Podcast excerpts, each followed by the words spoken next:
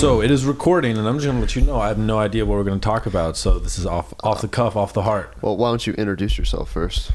Uh, my Because meat I don't want to do you name. disservice. disservice. Meat suit Yep. name. Yes. My Yes. meat suit's Corpse. name is conditioned to respond to the sound called Eric Gotzi. fantastic. Um, and I am obsessed with psychology, and I like to do psychedelics, and I talk a lot. It's a pleasure to have you, man. Thank you for talking to me. This is great. Thank you for having me on, man. I know. I just met you like two days ago, so this is really cool for me. For sure. And um, you know, I've already explained to you, but just for the sake of context of what Death Comes Lifting is about and who I am, you know, we're very into uh, dark arts, horror, heavy metal, and also health and wellness and positivity at the same time. Yeah. And I'm kind of interested in dissecting like the psychology of people that love like fucked up shit, like Yeah. horror movies, like me, you Yeah. know. And um, I've always been, I've never really been a, excuse me, depressed, sort of crazy, dark person, but I've always just ever since I can remember, even as like a little kid, I remember my mom, like me asking my mom to please buy me that horror movie, like Mm-hmm. begging her. Like I always craved that sort of Yeah. part of me, and I just kind of wonder what that is and the people that i know that are like that are always like more or less like very sweet passionate genuine human beings Yeah. and i'm just kind of interested in what you think like the fascination with that culture and shit is like psychologically and i know that's a lot to take on but For sure. So I feel like there are two things going on here, and one is kind of the misfit archetype, and then there's the hor- the love of horror movie archetype, and I don't think that they're the same, but I think that they can overlap. And um, so because you're the person in front of me, you're the one that I'm going to kind of use to make a lot of generalizations. please do But so the misfit archetype feels like it is um, so it it has become a cliche, but it became a cliche because it's true in most cases. But a huge swath of our personality is influenced heavily by our relationship to our primary caretakers. And so that for most of us, that's mom and dad, or maybe it's an older brother or an older sister or a babysitter or a coach or whatever. And the misfit archetype kind of feels like there is a game being played, and it's almost always like the family dynamic. And the people who are like, the game itself is flawed. The people trying to enforce the rules are hypocrites, and I can see it. Fuck the game that's kind of the vibe that feels like it's the essential disposition of if we're going to generalize what the misfit is it's like right um, i don't respect the way the people who claim to be the leader of this game are playing the game. So kind of like fuck y'all this is not working you know? Truth. Um, the thing about horror okay.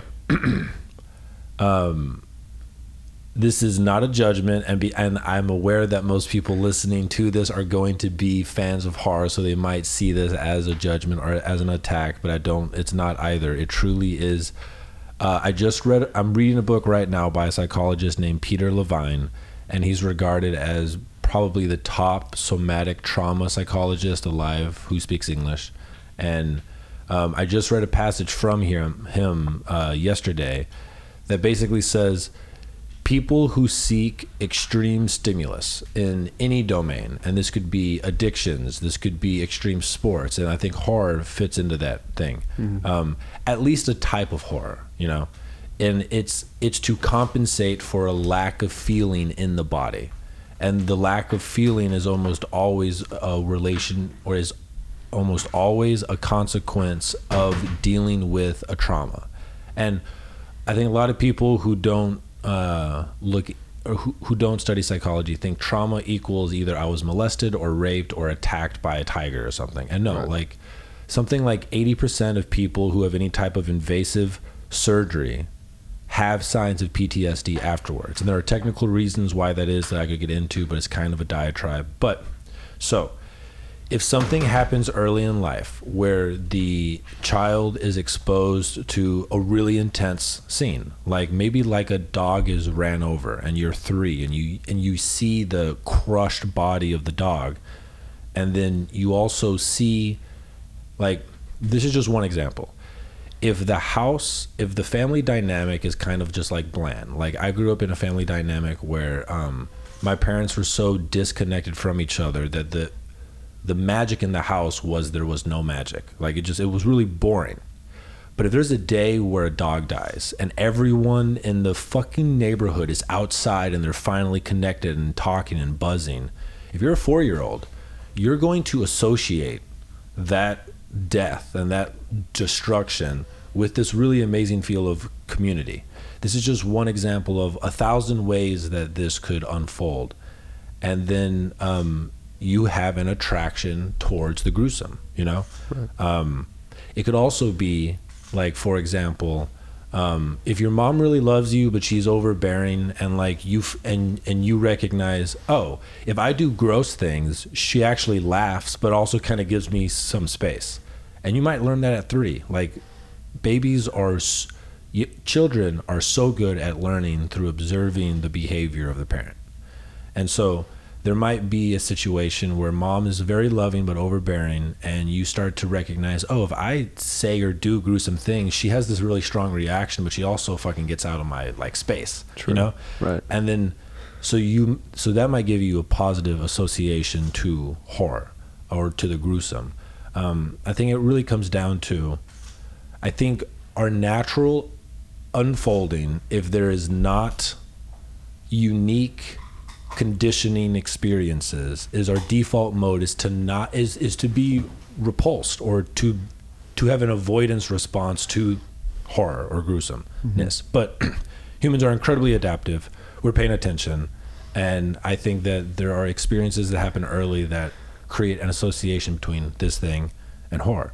Now, that's for one type of horror, and then there's the like I'm an artist, and like I recognize that there is a type of artist who resonates with me, who makes this type of art, and then I go and I find it. Um, so I think that this is the first time I've ever thought about this out I love loud. It. That and was so fantastic. There's lots yeah. of you know very uh, broad brushstrokes. Sure. They're the broadest brushstrokes, sure. but um, that would be my first like attempt. That's pretty good. I um, attempted to think about this the other night as to me personally, and I told him a little bit about, but why I think like on a deep level that I was always like kind of preconditioned to like horror was and I think I told you a little bit about this yesterday that I was brought up in a very no nonsense, very East Coast, very mm-hmm. like Italian style kind of dysfunctional family, like not the fuck up kind of attitude and I was always kind of like I'm kind of an artist, like, you know, I don't really know what's going on kind of thing and horror movies provided me an environment that it was okay to be afraid. Like it's kind of like what they tell you to do. Mm you know and interesting so in your family you didn't feel like it was okay to to have fear right or to be like less than or to i always felt pressure i'm the oldest you know i was surrounded by a lot of like women in my life that i kind of had to like help kind of like help and i always kind of had to be strong and like as a kid seeing somebody either get like dismembered on a you know, on a movie or like a psychological horror like The mm-hmm. Shining mm-hmm. that you like can't look away, but your mind's like going a million places at once. It gives you the environment that like it's okay to be like freaked out and not know what you're supposed to do and not be strong. Okay, yeah. yeah. Do you think there's any merit to that? For sure, for sure. So the beautiful thing about a good conversation is it goes from the abstract to the specific. Right. And so uh, that's your truth so for sure that I think that that's a really valid, um, interesting uh, way to look at it. That if you grew up in a family where you're the oldest and you're the man and you have to be the man before you've earned the right to be the man, you know, because right. we're fucking boys and we need like initiation rituals to become a man. But True. if we're in a situation where we have to be the man for sisters and maybe mom, depending on what's going on, yeah. Uh, that's an unreasonable burden and it might feel great to get into an opportunity where it's like, fuck, I have no responsibility. I can be a kid. I can be afraid, mm-hmm. you know, and I'm going to go do that with this movie. And I think that goes hand in hand with like going to a death metal concert and jumping in the mosh pit, like completely irresponsible, ridiculous thing to do if For you sure. think about it, like break it down to like what it actually is. But like that's so therapeutic. For sure. And truly, you know, there are aspects of our nature that is not politically correct to talk about. But as someone who studies psychology obsessively, you know, I'm going to bring it up. But yeah. if love it. you're in a family where there's lots of people depending on you and you're young, there is a part of you that wants to kill them and wants to be like, get the fuck away from me. No, for real. Right. Yeah. No, for sure. Yeah. And our ego operates in a way where it's like, that is an unacceptable thought. Do not let that come into consciousness. Mm-hmm. Um, but then a cathartic way to move that violence and that aggression out of you, mosh pits, intense horror movies, you know? Crazy music, Yeah. And like, it's actually tattoos. adaptively correct to if you have an overbearing parent mm-hmm. there is a psychological need for you to kill the parent and i mm-hmm. don't mean in the literal sense i mean in True. a psychological sense right. we all have friends who are in their 30s who have not killed the idea of mom is al- always right or dad is the god or judge. They haven't killed their parents yet psychologically. They're still children you know? Mm-hmm. and so I think that that fundamental psychological adaptive need can be expressed in, in in the mind as like dreams about killing like an old man, you know, or like actually watching a movie where an where a mom dies, you know, or like going into a mosh pit and wanting to get your face smashed so you can smash other people's faces too, you know, I like it. and then you get to drive home and eat, you know, some hamburgers. Or Yeah, it's, no, it's real, dude. Yeah. And especially when you're an 18 year old testosterone driven individual that I think completely like throws your psyche for like throws a wrench in your gears or whatever and kind of amps you up. But um, I wanted to bring up you've seen the Texas Chainsaw Massacre, Mm-hmm. right? And we were just at the uh, gas station yesterday, so it was kind of appropriate to bring this up. But um, I don't know how familiar you are with the film. I've seen it a million times. It's one of my favorites, but most people see that as a movie about a, uh, a group of people getting butchered and on the side of the highway. I see that as a movie about family dysfunction and the uh, cannibalistic sort of chainsaw wielding psychos are a strong community, like they're a family, but there's kind of inexplicably no woman in the family. It's a male dominated household. And um, Leatherface is kind of like the, um, forgive the politically incorrect term, but like retard brother, right? And they kind of, he's kind of like, he puts on these different faces. He has different masks throughout the film. And one of them is like, he has makeup on. So he's like a woman, and that's when he's making dinner. Right, and he kind of like becomes roles that he's not really even meant to be. I don't think he even knows what he's doing. Mm-hmm. I don't think he's killing people because he even wants to. He just is like these people are coming out of nowhere, and he's protecting his household. Mm-hmm. And then these like kind of like militant father figures are kind of like bossing each other around and like freaking each other out and that always spoke to me in a way that like no other horror film did Yeah. And i think like a lot of that like that's very meaningful to and speaks to um like how real family dysfunction is and it's kind of brought out in like an artistic sort For of sure. way you know what i mean Uh, have you listened to my podcast? no Okay, so this is so interesting. No, Yeah. so like the whole premise of my podcast basically is to find the person's most resonating story that's almost always um, a movie Yeah. and then basically using that to psychoanalyze the story of their life to, that they tell themselves about who they are and about what they think the world is and so we're basically there we're basically there um, yeah So there's a couple of things there that's really interesting. One is the thing that Leatherface embodies is a psychological truth that scares a lot of people and most people ignore. And it's that uh, you have multiple parts inside of you. You are not a single thing. There's a great quote by a mystic named Gurdjieff, which is um, Man is not I, man is legion and it's this idea that there are at least at the very least like 50 different characters inside of you and all of them are competing and talking to each other and then you create you have an illusion that there's a single self that is kind of like the thing that interfaces with your meat suit and makes your choices for you so what's really cool is that leatherface embodies this idea that there's multiple parts of you you know like the person you are with your lover is not the person you are when you're talking to your mom. You know, mm-hmm. like that's kind of a fundamental example. Or the person you are at work, or the person you are when you're doing your art on stage is not the same person that you are when you just get out of the shower and you're naked, unless you do a specific type of art. Then hey, you know, good for you. But Truth. we have parts. truth Um, So I'm going to ask some questions based off of how you described that movie. Okay. Um,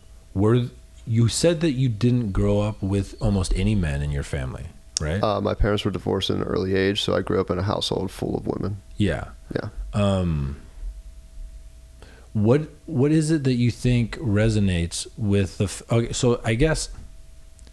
What do you think the movie is saying about dysfunctional families with it being all men in the house? I don't think I know really, and I always th- maybe thought maybe I was attracted to that because I don't know what that's really like. Or- Interesting. Like that is the opposite of your experience. right? Or just when I'm hanging out with like kind of my boys, and that Mm-hmm. like craziness level in your brain kind of amps up For when it's just like you know you're three dudes, and it's way different from if you're like around your mom and your sister, or just For three sure. different girls.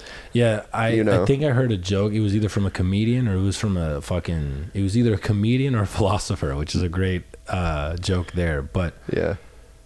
they said that the most dangerous group of people are a, are about are teenagers who are male who are in a group and there's and and there is nothing for them to do.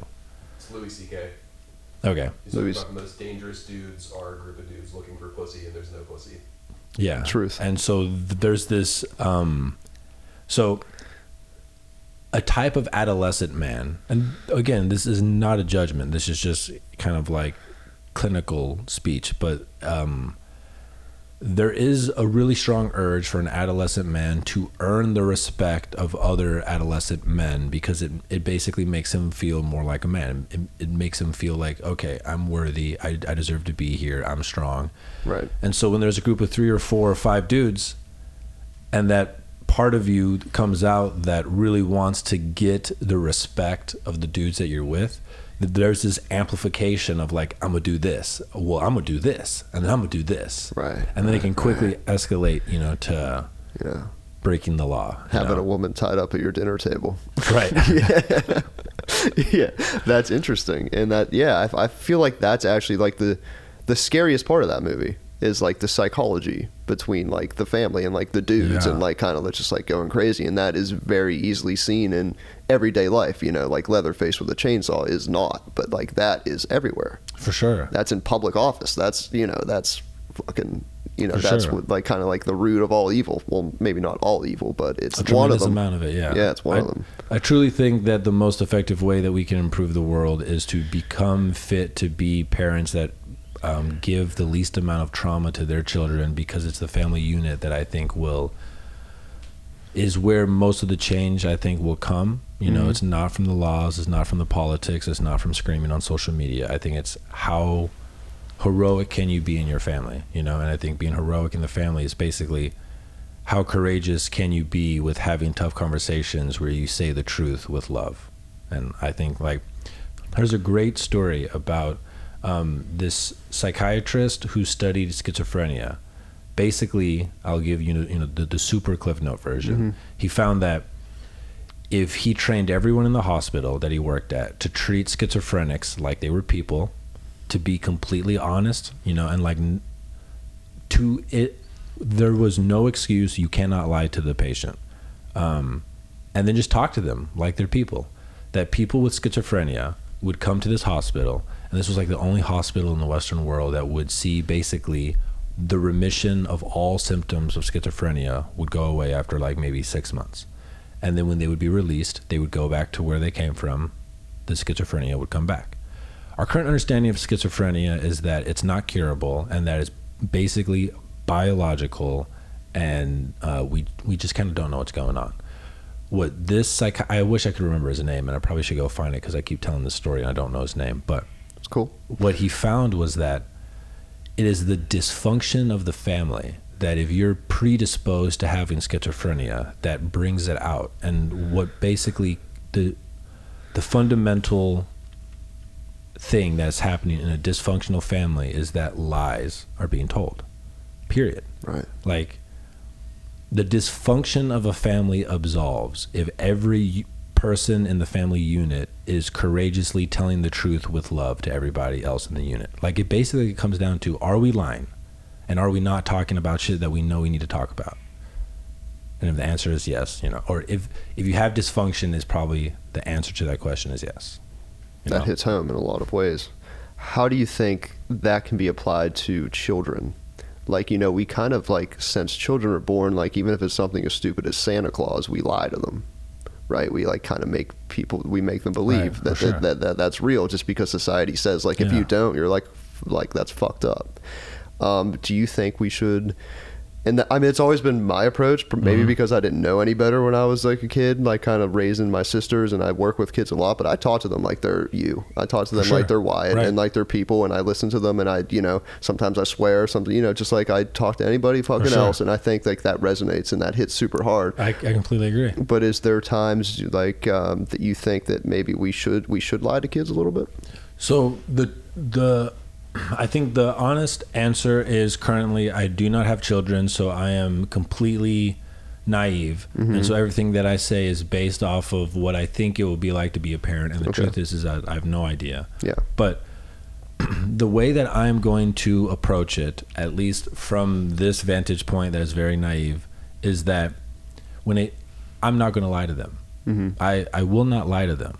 But what that means is that um, I have to go out of my way to figure out how I'm going to explain things. And so, for example, like if it comes to Santa Claus, it might be like, uh, by the time that they're able to ask me what Santa Claus is, we will have already talked about like what culture is and like what is Yeah. going on to the best of my ability to explain it. And I will talk to them like I'm talking right now, you know? That's great. Yeah. and I will try to explain to them like, so you know, we tell ourselves stories because we have no idea what's going on. And one of the stories that our culture loves to tell ourselves is when it starts to get snowy and it gets cold, we put a tree up, and um, if you're good, there is this thing that's watching you, and that if it sees that you've been good, it will it will see to it that you get presents. And the way that they explain this force is it's an old white man who is overweight and he comes through the chimney. breaks into your home when you're sleeping. Yeah. Right. and like, um, so because I really think that there is a pragmatic and psychological um, purpose to the story like Santa Claus, I'll try to explain it to them like it's a myth. And I'm excited to tell them and that, uh, you know, that they can expect presents, basically, you know? Mm. But like, here's the way that I think about it. Um, your child is your. I might start crying. Okay. Let's go. Your child is your opportunity to have the cleanest relationship with the human that you are ever able to have. Everyone you meet who is already a person, they've been lied to so much, you know? And you can do your best to have a clean relationship with them from the moment you meet them, but they may have most probably everyone on the planet like maybe 99.99% of people do not know what it's like to have a relationship with anyone where it's entirely devoid of lies you know? And i think that the therapeutic potential that that could have on a person is um unspeakable and so that is the challenge that i'm going to pick up when i have a child is to try to give that that human a relationship that is devoid of lies you know hmm and i'll probably fail but i'm going to try That's what I try to do too. So that's pretty validating for me to hear. Like, um, I, I think of my sisters kind of as my kids since I kind of Right. helped raise them. And uh, i have a sister that basically i raised who's 10 years younger than me and this is where i kind of got inspired by that that's awesome. I didn't know that. So me Yeah. too. So we have that thing in common. But like, it's kind of also like a fail safe that if, like if I fuck up, that they're not really my kids. It's my sister. you know what I, Yeah. you know what I mean? But uh, I think that that's beautiful, man. And I th- I think um I think like our generation uh, is more privy to that than the la- obviously than the last For one. sure. And I think that that is important. And um.